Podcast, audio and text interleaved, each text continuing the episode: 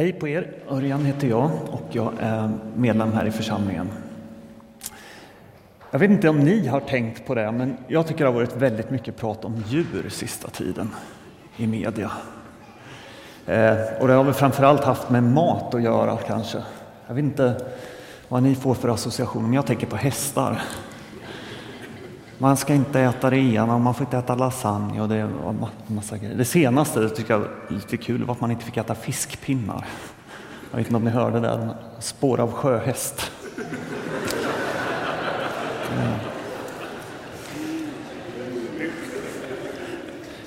Men jag måste säga att det här med hästar, det har faktiskt börjat fascinera mig lite grann. Eh, varje söndagkväll sitter jag bänkad framför tvn och tittar på ett program som heter Ponnyakuten. Är det någon som har sett Ponnyakuten här? Ja, några stycken här. Ja, då tycker jag ni ska titta på det ikväll.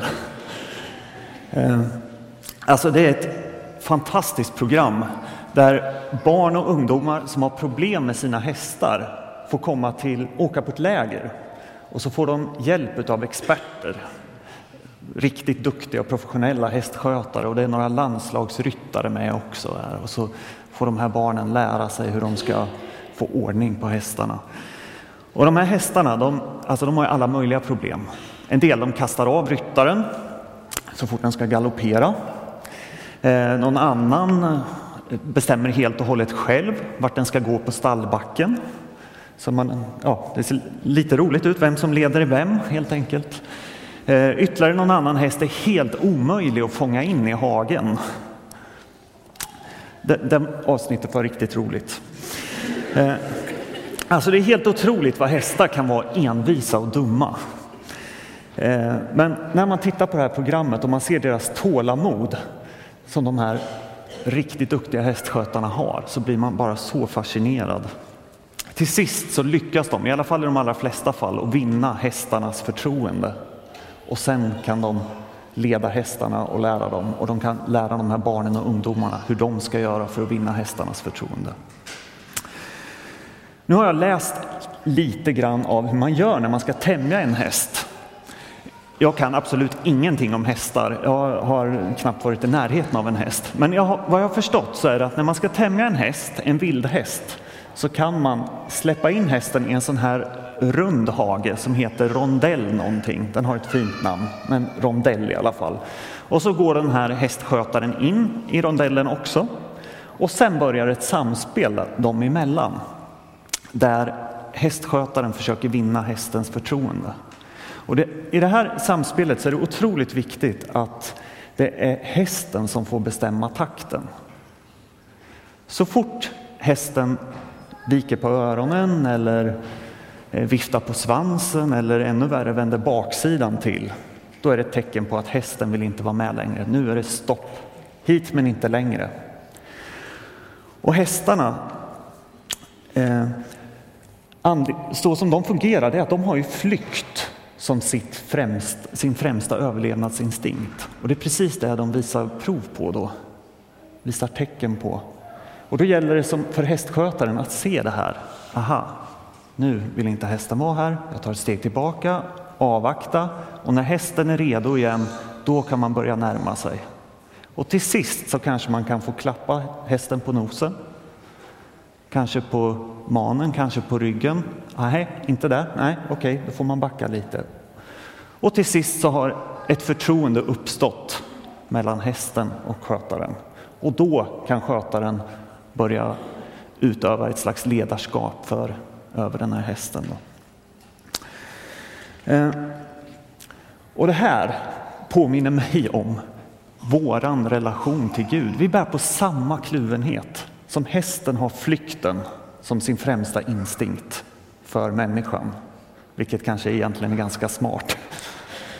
Så har vi också en slags flyktkänsla inför Gud. Vi har den här kluvenheten Alltså vi anar på något sätt att Gud vill oss väl. Men samtidigt är vi rädda att han, det kanske inte riktigt är så. Det är den här dubbelheten i oss som jag tror att många av oss kan känna igen sig i. Alltså Gud jobbar med oss Han vill väcka vårt förtroende och vår tillit. Och när han har vunnit den, då vill han börja leda oss. Och det här är någonting som pågår hela våra liv. Och faktum är ju att vi mår ju som allra bäst när det här faktiskt får ske fullt ut. Om man skulle fråga människor idag, när mår du som allra bäst? Då tror jag ett av de vanligare svaren skulle vara, ja det är när jag får vara mig själv. Det är när jag får göra min grej. Det är när jag får bestämma hur det ska vara, alltså att jag får bestämma och vara mig själv. Och ett sätt kan jag tycka att det här är ju ganska bra. På ett sätt, inte på alla sätt. Men det är ju faktiskt så som Gud har tänkt en gång från början. Han har ju skapat oss på olika sätt allihopa. Han har ju skapat oss till någonting som han vill att vi ska vara. Och när vi får vara i det, det är ju då vi mår som allra bäst. Eh, och det finns ju faktiskt ingen annan än Gud som vet bättre vem jag är, inte ens jag själv. Eh, det här handlar ju alltså om tillit. Hur mycket vi vågar lita på Gud. Eh, om man läser i Gamla testamentet, den här texten vi läste, liknelsen om den gode herden. Eh, I Gamla testamentet så fanns ju lagen och i en oförvrängd form så är ju lagen hoppet om det goda livet. Och så kommer Jesus med gudomliga anspråk. Inte så konstigt att människorna som levde då blir rädda och tänker hjälp, ska han ta lagen ifrån oss? Ska han ta hoppet om det goda livet ifrån oss? Och det är då Jesus säger, vi kan läsa i bergspredikan Matteus 5, vers 17. Tro inte att jag har kommit för att upphäva lagen eller profeterna. Jag har inte kommit för att upphäva utan för att uppfylla. Alltså oavsett vad vi håller i för någonting så vill inte Gud ta någonting ifrån oss utan löftet att vi ska få någonting bättre, att det ska få bli på ett bättre sätt. Det är som att vi står med händerna fyllda med stenar och Gud kommer och säger jag vill ge er guld. Men för att kunna ta emot guldet så behöver vi lägga ifrån oss stenarna och det kan vara fina stenar. Jag har en riktig stensamlare hemma, alltså de här stenarna som är alldeles för många för tillfället. De kan vara otroligt fina. Men är det så att Gud vill ge oss någonting bättre måste vi lägga ifrån oss det vi håller i. Eh, och det här är ju lite läskigt naturligtvis. För vi vill ju inte ta emot någonting eller gå in i någonting utan att riktigt veta vad det är först. Helst av allt vill vi nog gärna ha kontroll. Vi vill ha kontrollen själva över vad som ska hända. Och det är det här som är problemet i alla relationer, i alla kärleksfulla relationer. Vi kan inte kontrollera en annan, någon annan och samtidigt vara kärleksfulla. Vi måste lita på varandra. Och så fort vi försöker att kontrollera Gud, då glider han oss ur händerna. Han låter sig inte kontrolleras. Vi måste lita på honom.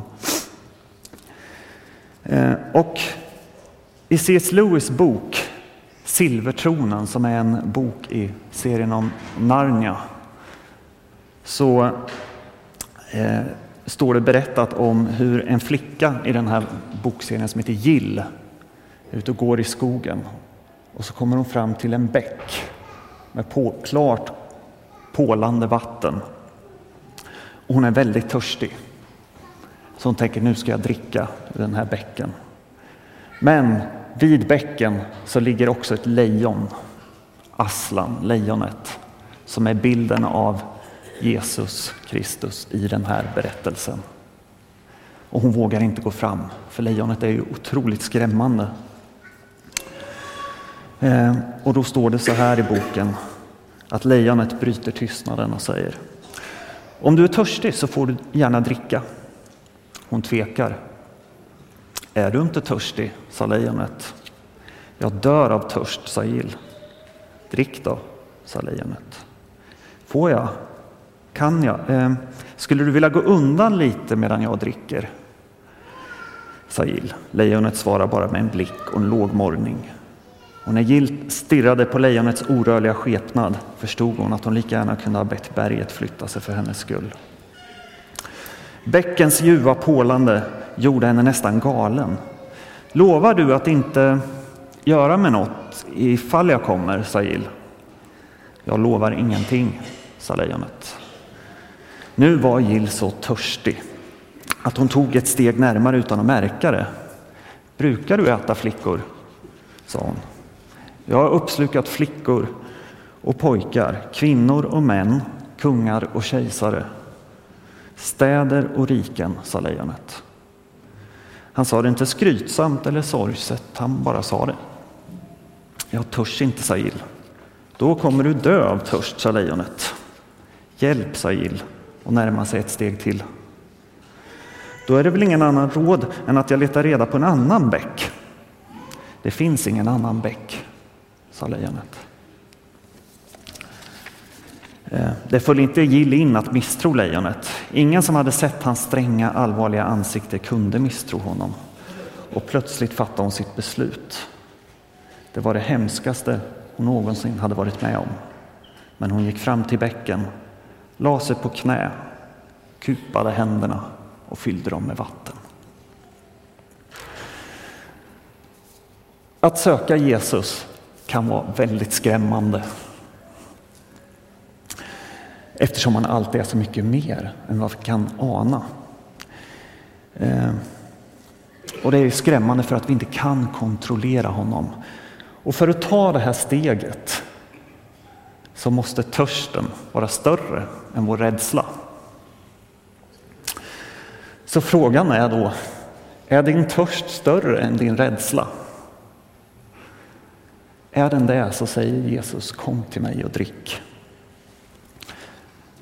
Hur kan vi då komma till honom och dricka? Ja, alltså med Gud är det ju lite annorlunda än vad det är i de flesta andra sammanhang. Med Gud behöver vi inte komma med någon snygg CV för att förtjäna ett jobb. Vi behöver inte träna hårt för att platsa i ett lag. Vi behöver inte bli likade tillräckligt många gånger för att vara accepterade. Här är istället våra svagheter som spelar en alldeles särskild roll. Alltså, våra egna sprickor, vår egen brist har en alldeles särskild plats. Ehm, sprickor eller brister, det skulle vi kunna sätta som namn på allt som inte är så som Gud har tänkt från början. Ehm, och då vill jag lyfta fram fyra sådana saker som jag tror att flera av oss kan känna igen sig i. Och i de här bristerna eller sprickorna så har det kan vara otroligt svårt, men vi har alltid valet att välja hur vi vill hantera det. Vill vi lyfta det för Gud? Eller vill vi hålla det för oss själva? Det valet finns alltid. Och Den första saken jag skulle vilja lyfta upp det är dåliga relationer. Kanske det är så att någon har varit dum mot dig, elak. Kanske bär du på sår. Frågan är då vad du gör med dina sår. Gud kan inte ta bort såren, men han kan hjälpa dig att läka dem. Ehm, det innebär ju risker naturligtvis. Kanske att det kräver att vi själva måste förlåta. Kanske vi också vet att det finns saker vi behöver förlåta. Men kanske du, precis som jag då, är ruskigt tjurskallig och envis. Då har du, liksom jag, en extra utmaning på det här området. Eh, förlåtelse är kanske något av det svåraste vi har att göra med. Men vi ska komma ihåg att förlåta är inte samma sak som att säga att saker som har hänt är okej. Okay. Absolut inte. Men Gud vill att vi ska förlåta för att vi ska bli fria. Därför att det är det som är allra bäst för oss. Eh, och han kommer inte att lämna dig om du säger att du vill förlåta. Han kommer att hjälpa dig igenom. Bara du säger att du vill. Du behöver inte veta hur. Bara, säg bara att du vill. Den andra saken jag vill lyfta är ensamhet. Kanske det är så att du känner dig ensam. Kanske du har blivit lämnad. Kanske du känner att du inte passar in. Då tycker jag att du ska fråga Gud, hur tänkte du nu egentligen?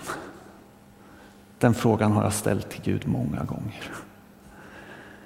Ehm, det är inte direkt så här att man alltid får ett klart svar på hur Gud har tänkt. Men det som är min erfarenhet, det är att även om jag inte förstår hur han har tänkt, så förstår jag att han har tänkt. Och det ger mig förvissningen om att jag är inte ensam. Den fjärde sak, tredje saken jag vill lyfta, det är dåligt samvete. Kanske du känner att du borde. Är det inte så att vi alltid känner så någon gång? Det finns massor med saker som vi borde. Vi borde gå i kyrkan oftare. Vi borde be mer. Vi borde läsa Bibeln mer. Vi borde ge mer. Vi borde vara bättre föräldrar. Vi borde vara bättre söner och döttrar och så vidare och så vidare. Om du känner så här skulle jag vilja uppmuntra dig till att säga det till Gud. Säg precis som du känner. Tänk om det är så att Gud låter dig få se vilka krav han har på dig och samtidigt låter dig förstå vilka krav som bara är dina egna. Den sista saken jag vill lyfta det är likgiltighet. Det kan ju vara så att du sitter och känner att ja, ja, det där låter väl okej, okay, men spelar roll. Jag har försökt så många gånger. Det händer ingenting. Eh, det är inte ens värt att, nämna det för Gud. Då tycker jag du ska ta hjälp av någon vän eller kanske någon av våra förebedjare här. Det räcker att säga att jag bryr mig inte längre. Men jag vill inte att det ska vara så.